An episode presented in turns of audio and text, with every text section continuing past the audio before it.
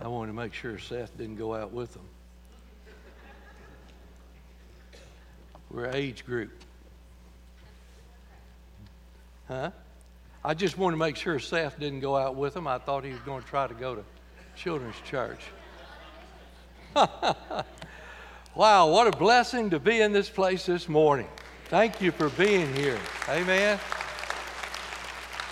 Turn, if you would, to Hebrews chapter 10. Hebrews chapter 10. We'll finish up chapter 10 this morning and uh, be ready to go in next Sunday to the faith chapter, chapter 11. Hebrews chapter 10. Uh, remember, this is a sermon, and uh, the Hebrews are, are contemplating going back. They've been to the new covenant, they've accepted Christ, they've been saved. Now they are thinking about going back. And uh, the, the author is very wise here. He kind of blisters them pretty good, calling to remembrance in verses 20, uh, 32 through 38. And then he pulls a pastoral trick on them that every pastor kind of does. Uh, he, he's, he's giving them the, the right act, and then he kind of says, but, but I know all of y'all in here that doesn't apply to. I know all of y'all, uh, it's just going to be great. Uh, he said in verse 39, We're not of them who draw back. It would be like me preaching a, a, a sermon on alcohol. Yeah? And uh, of course, you know, as a, as a pastor, I, I don't agree with alcohol. I, I, you say, well, you can't prove that in the Bible. No, I, I, can just prove that it becomes a strong drink. It's a mocker, and it ends up making you uh, do things you didn't think you could do, and it um, ends up much time in tragedy. When you've gone into these homes like we've gone into here, and there are no shoes on the kids' feet because there's plenty of liquor in the refrigerator, uh, you know, and so I just blast everything on alcohol, and then I close it out by saying, but, uh, but I know y'all are not drinking. That's kind of what they did here, you know, kind of like that. So let's look at it beginning in verse 32, if you would. Hebrews 10, verse 32. And we got off to a rocky start, but it's going to get better. All right? Stand with me, please, in honor of God's holy, inspired, inerrant, all sufficient word. The Bible says, But call to remembrance the former days in which, after ye were illuminated, ye endured a great fight of afflictions, partly whilst ye were made a gazing stock, both by reproaches and afflictions and partly whilst you became companions of them that were so used. For ye had compassion on me, uh, of me and my bonds, and took joyfully the spoiling of your goods, knowing in yourselves that ye have in heaven a better and an enduring substance. Cast not away, therefore, your confidence, which hath great recompense of reward. For ye have need of patience, that after ye have done the will of God, ye might receive the promise. For yet a little while, and he that shall come will come, and will not tarry. Now the just shall live by faith. But if any man draw back, my soul shall have no pleasure in him. But we are not of them who draw back under perdition, but of them that believe to the saving of the soul. Father, thank you this morning how we've been tremendously blessed. Your Holy Spirit has had control, and we praise you for that. I ask you, Lord Jesus, to keep uh, Satan, to keep the demons of hell, to keep all of our things that are going through our mind of what we need to be doing and what we ought to be doing and what we're going to be doing. And may we just spend a little time nestled up close to you. Lord, would you just be real in this place this morning? Those that need to be saved, God, may today, today be their day of salvation. For others, Lord, who may have slipped by the wayside, God, would you bring them home? Bring them on home. Maybe there are those in this place today who need to make this their home. Lord, whatever needs to happen, we're, we're yours. We ask you to have your way. In Jesus' precious, holy name we pray. Amen. Thank you. You may be seated.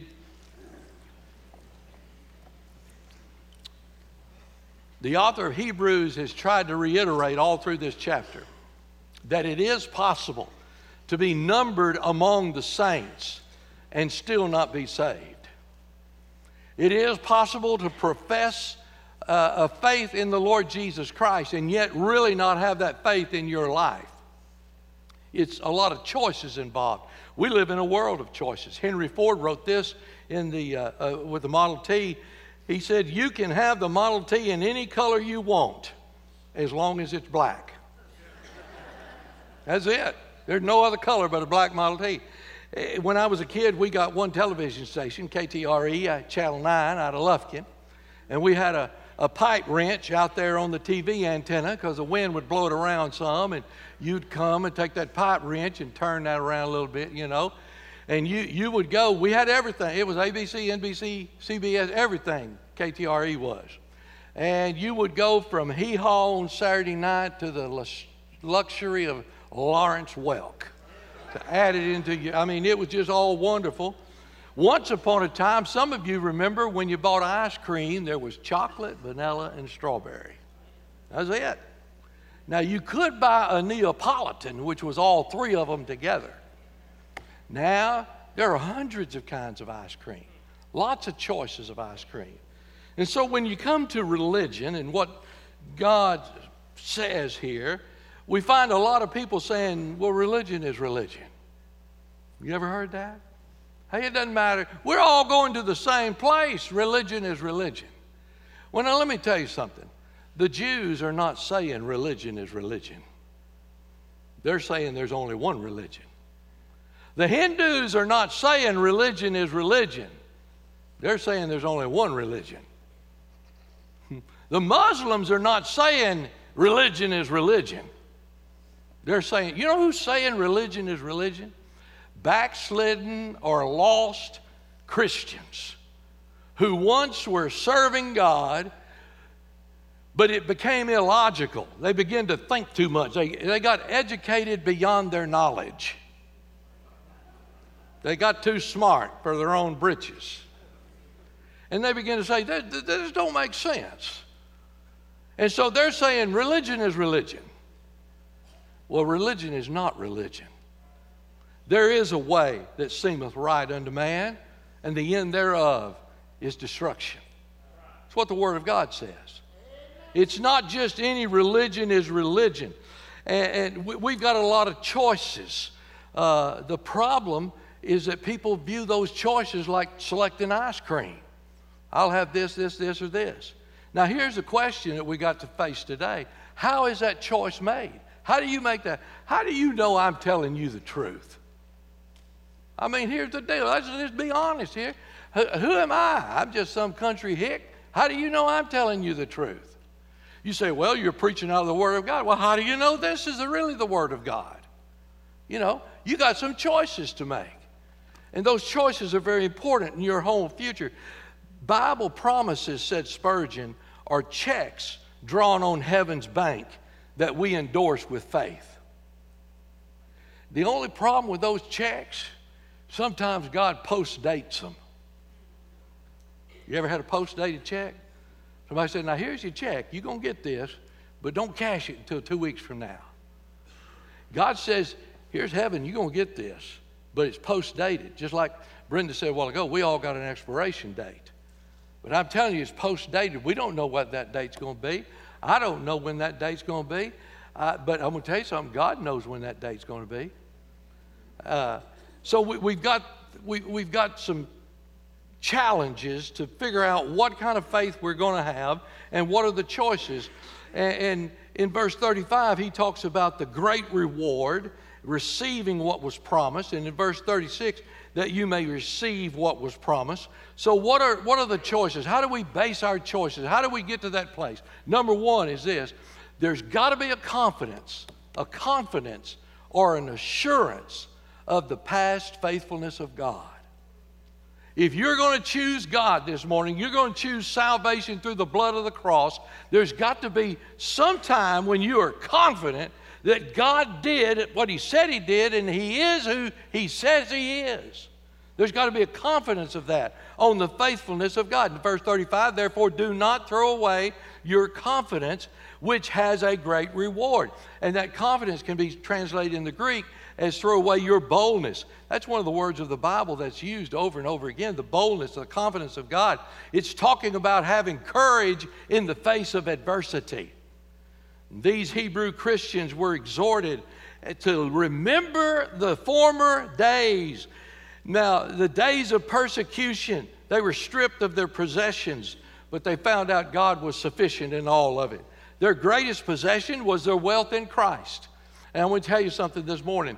This world may take every dime you've got. This world may make you look like a blithering idiot. This world may put you and beat you down, but this world can never take away what the Lord Jesus Christ has given to you. It is eternal. It is forever. You wasn't seeking him. He came seeking you. What you need to do this morning to begin with is think that you've got one of these scales that are, are weighing like that. And you just put over here on this side of that scale what God has done for you and how faithful he's been to you. And then on this side of this scale, you put how the world has, has been to you, how good the world's been to you, and how faithful they've been to you, and the sin and the iniquity and all that the world has to offer. And you're going to find that scale is going to flop just like this. Now, you go ahead and let's just take everything that God's given us off of that scale. We take it all off. The goodness of God, forget about it. And let's just put salvation on it it's still going to flop like this. The fact that you've been saved by the blood of Christ is worth more than riches could ever give you. And so he's saying here, we, we sing a song. I, I heard it the first time I shared with him this morning. Randall and, and uh, uh, uh, Linda were singing uh, the, the uh, special chorus in it. It says, We will remember. And, and We'll remember the works of your hands. And, and he goes on to list what we remember. He's the creator, He's our life sustainer. He's our deliverer, our comfort, our joy. Throughout the ages, you've been our shelter in the peace in the midst of the storm. Signs and wonders, you've shown your power. With precious blood, you showed us your grace. You've been our helper, our liberator, the giver of life uh, the, the, with no end. When we walk through life's darkest valleys, we'll look back at all you've done and we'll shout, Our God is good and He is the faithful one. So, what do we remember? Well, one of the verses of this song, the one I remember Randall and Linda singing, is this I still remember the day you saved me. The day I heard you call out my name. You said you loved me and would never leave me and I've never been the same. Wow. We need to remember our salvation. You need to stop this morning where you are right now and remember how the Lord Jesus Christ saved you. You say, Well, I'm not sure about that. Then could I just exhort you? You ought to be the first one down the aisle and if you can't wait that long, just come on right now. Somebody meet you down here and lead you to the Lord, and you can be saved right now, lest you die of a heart attack before the invitation comes. I'm just telling you, if you're not saved, you ought to, you need to be saved today. If you are saved, stop and remember what God saved you from. I, I was saved from a drug problem. Uh, my parents drugged me to church Sunday morning, Sunday night, Wednesday night. We went to WMU, we went to RAs, we went to Sunbeams, we went every time the door of the church was open. Some of you can't say that though. Some of you say, I, I hadn't been in church. I have a cradle roll certificate in my office. On October the 8th, 1953, I was enrolled in First Baptist Church, Corrigan. I mean, I've been in church all my life. But I want to tell you, it takes the same blood to save somebody who's been all their life in church as it does somebody who ain't never been in church takes the same death of Christ on the cross. And so some of you may have been 30 years old, 40 years old. Some of you may have just been saved. And you've gone through life and you've gone through tribulations, you've gone through trials. And boy, when I talk about being saved, it's fresh enough on your mind where you say, Whoa, I remember what I was. I remember what happened. Somebody said that, I don't know who said it, but it said, if you never get over getting saved, you'll never live like you've never been saved. I'll say that again because you didn't get that. I, I said, let me back it up and do it backwards. You'll never live like you've never been saved if you never get over getting saved. I'm telling you, the reason we backslide, the reason we get away from God, the reason the joy is gone is because we've gotten over that day when Jesus called us by name and saved our soul. So we got to remember our salvation. Then you got to remember how He has sustained us. I, I, I would not preach this sermon like the author of Hebrews preached it. I love you all, and I would tell you to remember the good times. Re- remember your salvation, but remember the good times. Some of you all been here long enough. When you remember the old auditorium, you couldn't even read your name. Uh, it was so dark in this place. Sometimes it's like that now, but we got lights. You couldn't even read your name. You couldn't read the Bible. I'm not lying. Some of you know I'm telling the truth. Those were the good days. You remember when we first knocked out the first wall back here? People said, oh, we don't need to walk out that wall. What are we knocking out that wall for? Well, we're planning on growing. Oh, well, we ain't grown in 20 years. Why are we planning on growing now? And then we knocked out the second wall. Hmm. And then it really hit. You know, those were the good days. God was blessing, and then you, you, you, you, some of you don't know the history here. You need to get in Brother Casey's class. He'll show you some of that history. We've got, we're fixing to build the third building out here that's a cage. It's called a cage, it's a gymnasium. We've already built two of them. We built the first one and said, This is just dead, and it was the most used building we had on the grounds. But we had to wall it up and meet church in there. And then we built the second one that was a cage. And then we had to wall it up and put Sunday school in there. Now we're going for the third one. I don't know what it's going to be in the end. It's going to start out being a case. I would preach about how good God is. Remember how good God is. That's not what He does. He said, Remember God in the tough times.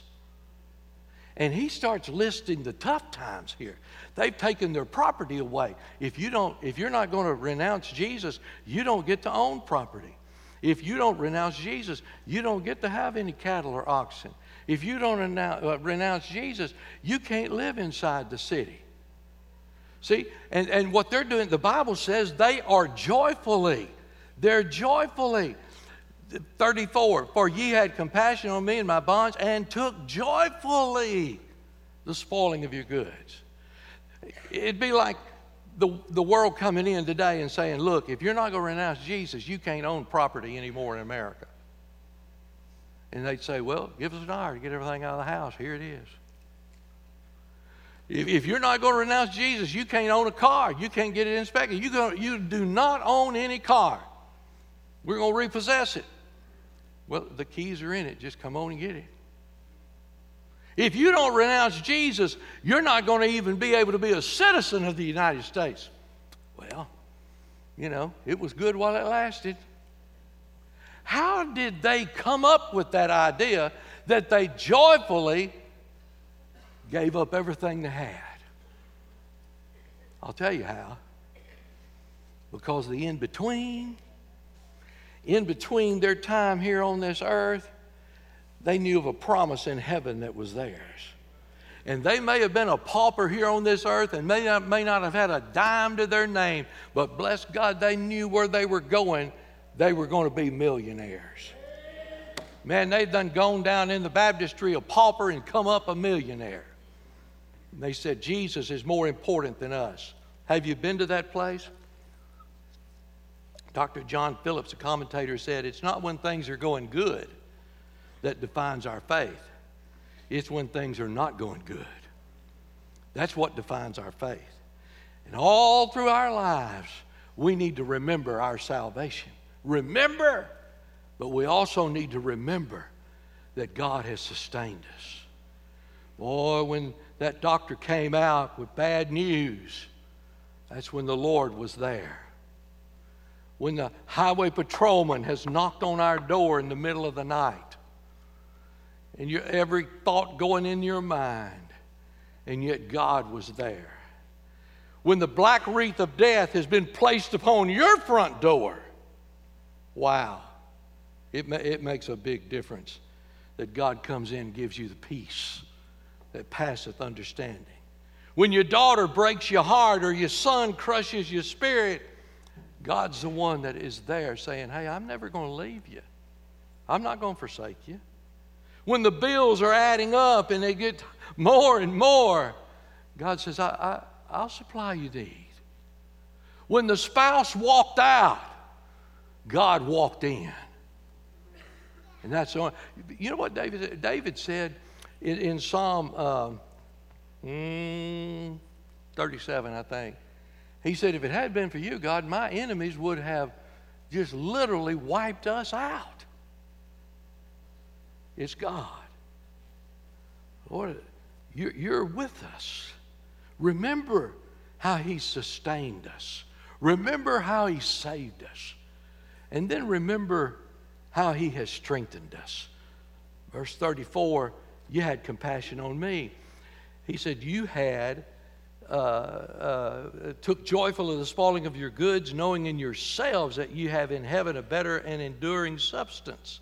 But he said, Don't, don't cast away your confidence.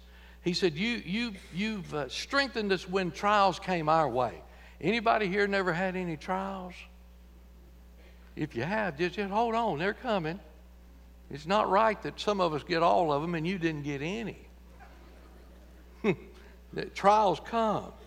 But he said, not only were you uh, subjected to the trials of you, but you showed compassion to the other people.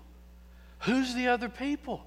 He's in Hebrews 10, the context of the chapter. You go back to verse 24. He said, Let us consider one another to provoke unto love and to good works, not forsaking the assembling of ourselves together. He's talking about the New Testament church.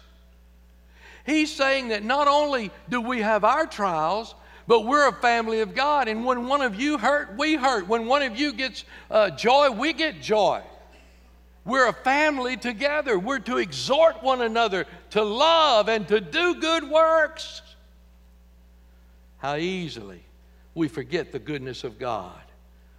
One of the things that I need to be faithful to the Lord is you. I, I get weak. I get discouraged. I crawl under the bed, but I won't fit under it. I get frustrated. And there are some times when I get on the wrong road. I'll be reading after somebody and all, and I thought, boy, this makes sense. And then I'll put it in total context and thought, no, that don't make any sense. That's stupid. I, I need, when, when I'm walking down a wrong road or when you're walking down a wrong road, you need a friend. You need someone who's part of the family of God to put his arm around you and say, Look, man, you keep going down this road, and I, I'm telling you, I love you. I don't want you to end up like that and do it in love. That's what he's saying. It's so easy to forget. It's so easy. Many times it's been 11:59 and I thought there is no, you know, I am doomed. There is nothing I can do. And all of a sudden God would come through. And I'd say, I've got a pastor friend, bless God anytime you tell a good joke or a good story or anything, he said, Wait a minute, let me write that down. Let me write that down. We need to write down what God's done for us because we forget. I'll never forget the night that our first son was born. It was in the after midnight there, in Schumpert Hospital in Shreveport. And I was in a youth camp up here at Lone Star, and I came there just at the time that Jeremy was coming weighed two and a half pounds. And then the doctor came back out and said, uh, uh, We thought everything was all right, but he's, he's got amniotic bands, and we're going to have to do surgery right now. He weighs two and a half pounds. There's no way he's going to live through it. He's not going to be able to take the anesthesia. And uh, I'll never forget what her mother said. I've forgiven her for it. But she said, now, now, Charles, we've got some burial plots that are already paid for. I said, we ain't talking death. She said, well, you heard what the doctor said. I, I said, I heard what that doctor said. But there's another doctor in the house. I heard what that doctor said. And about 2.30 in the morning, I remember coming around that aisle and coming down where five of my men that had driven got up in the middle of the night, drove from Texarkana put their arms around me and prayed. Man, you talk about encouraging. You know, there, are not any words that's going to express that. And the peace of God, and I want to tell you, the next morning he was still kicking and screaming, and he's still kicking and screaming now. When I whip him, he still screams. I would encourage you to start a book of remembrances.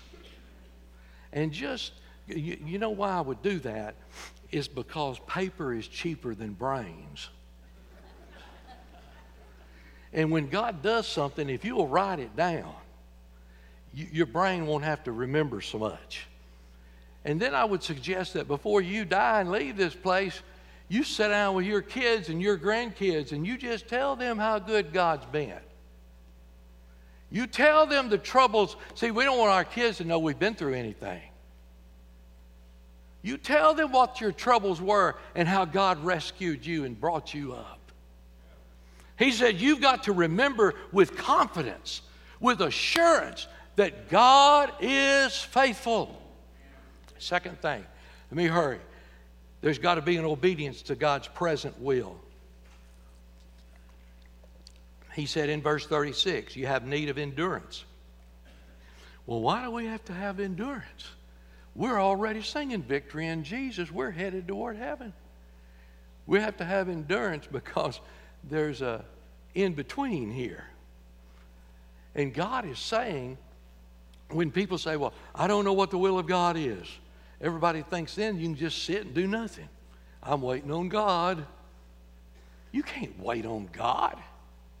God's already told you what to do. You already know what you ought to be doing. If you don't know what the total will of God is, then bless God, just do the will of God. You already know what it is. It's your will. You be a sower, you be a witnesser. That's God's will. You have to pray about that. It won't do you any good to pray, Lord, do you want me to witness or not? That's crazy. Sure, He wants you to witness. Lord, do you want me to praise you during the music? Yeah, He wants you to praise Him. He inhabits the praise of His people. When you're waiting on the perfect will of God, you continue to do the will of God you know to do right now. Can you imagine God when you get to heaven saying, You remember that thing you prayed for, and you prayed for, and you prayed for, and you prayed for? And I'm saying, I want to give it to you, I want to give it to you, but you're not doing what God called you to do right now. I can't give that to you until you're in His will now. See, you can't just get saved and live any way you want to get saved. Salvation changes you, it illuminates you. And so we've got to be in the will of God.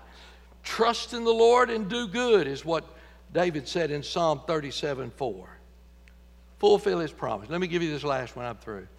There's got to be patience for God's future work. Dr. Pittman, as Brenda's mentioned earlier, too, everybody's got an expiration date. And I'm telling you, there's going to come a date. It's not, it's not guesswork. God already knows what it is. There's going to come a day when we're going to meet him in the clouds. And we're going to be caught up. Now, the only reason I can think of why we why he would change that date is if one of these crazy yahoos got the right date. If I was God, I'd wait till tomorrow. but I'm not God. He's got the date already planned and it is coming. But what he's saying here is we've got to be patient. We've got to continue in the will of God until that date comes. The writer is using the language here of an athlete. I told him earlier this morning, I told him over at Mason Creek, I couldn't remember the day, I couldn't remember the team. Uh, I remember the Houston Oilers because that's who we were down in the South with the Oilers and the Astros. And I remember what we were doing. We were in Shreveport. We were eating in a Mexican restaurant. It was after a, a church. Uh, and um, uh, we went into the restaurant, and the Oilers were up 38 to nothing. And I had a wonderful Mexican meal. And came back out, and they got beat 41 to 38. It was in January the 3rd. One of them in, Ma- in Mason Creek wrote it down on a Sam's thing and said, it was January the 3rd, 1993, 41 to 38 Buffalo Bills. You know what that means? It means when you think you're way ahead and you got the score running up, don't give up. Don't slack up. Don't feel sorry for the devil and the other team. You keep going with God. Because when you give up, you'll lose the race. These people never gave up because they never got their eyes off what the prize was. That's eternal life. That's forever. That's forever. There, there's no other life like it. Now, listen, let me say this, and I'm almost through. Faith never, faith never escapes testing. Never. Our faith will be tested. But the Word of God says without faith, it's impossible to please God. So we've got to please God. We've got to have faith. God's timing is more important than my time. He knows what He's doing. Sometimes it's hard for me to understand. I'm not sure that I could even be is, is anywhere near as good as what Brenda just said when, when she said, If I lost a child, I, I didn't ask why. I, I, mm, I don't know what I'd do. I don't know. But I do know this however low I get, my God is there to pick me up. And He will restore me. And He will take me to that final place in heaven. The year was 1884, and there was a young man from America that was killed in Europe while he was visiting there. And middle aged parents were grieving his death, and they, uh, they were praying about what to do. And so they wanted to do something in memory of him to make a difference, to help young people. And they decided it would be in the field of education. So they got an appointment with the president, Charles Eliot, of Harvard University. They, Eliot had never met this couple, he had never seen them. He saw them for the first day, had no idea what they wanted to do. They were, from appearances, they were just nice, ordinary people. They were not particularly well educated. And they sat down at his desk, and the mother and the couple began to tell him about the death of their son, and they apologized for taking up his valuable time and everything. And she said, We, we want to establish a memorial to his memory, something that would help other young men. And we feel like education would be the way to do it. And the guy thought, well, you know, uh, you could give a scholarship in his memory. And the mother said, well, we were thinking about something more than that. He said, well, you could have a building built. And she said, well, but, but before she could say anything, he said, but that building would cost a lot of money. This is 1884, and that building would cost a lot of money. And so uh, she just kind of figured out, she motioned for her husband. Uh, she said, I got an idea. And then they got up and left. The president, he was kind of perplexed. He, he thought, first of all, they just coming for a scholarship, and then they were going to maybe do a scholarship, and then they talked about a building. They just got up and left. And he thought, you know, just another couple taking up my time. Tire kickers, what we called them in the used car world come around, kick the tires, never going to buy nothing. The following year, President Eliot of Harvard learned that this plain country, not particularly well educated couple had contributed $30 million as a memorial to their son. This is 1885. The memorial is known as Stanford University and it's in memory of their son, Leland Stanford. Now, listen, all, I say all that to just say this don't underestimate what God wants to do through you. While you're here in this time, be patient. Continue to do the will of God.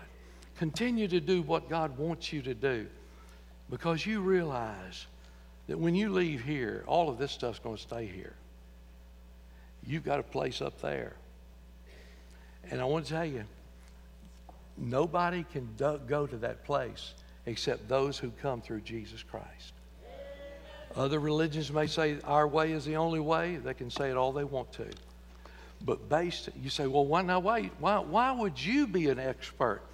I, am an expert because I've been so down and out, and I've been, had so many troubles and trials in life, and every one of them I've had, God has always brought me back. He's always, and you can say the same thing. We know it because this is the true, inerrant Word of God. Don't you listen to these yahoos who tell you, well, that could be true. It depends on how you interpret that. No, just read the book. Just read the book. It depends on what God says. One good thing about our God is what He says, it's what He'll do. Father, we thank you today for the joy again to be in your house of worship. Thank you, Lord, for your spirit that's in this place. I pray right now, there are those in this place that I'm speaking to right now that if they were to die before they came back tonight, Lord, they would be eternally separated from you. Today, oh God, today is the day of salvation. Today is the day that these altars ought to be filled and people ought to be crying out before you. Lord, I remember the day you saved me. I remember when you sustained me. I remember when you strengthened me. And I want to praise you. And though this world take everything and though nobody go with me, I've drawn the line in the sand. I've decided to follow Jesus. And I'm not turning back. Not going to turn back. Others may need to be a part of this church. Others may need to just come make special decision. Maybe there's somebody in this place today that you've called to be a missionary or a preacher or a youth director. God, continue to work in the lives of our people. In Jesus' name. Would you stand?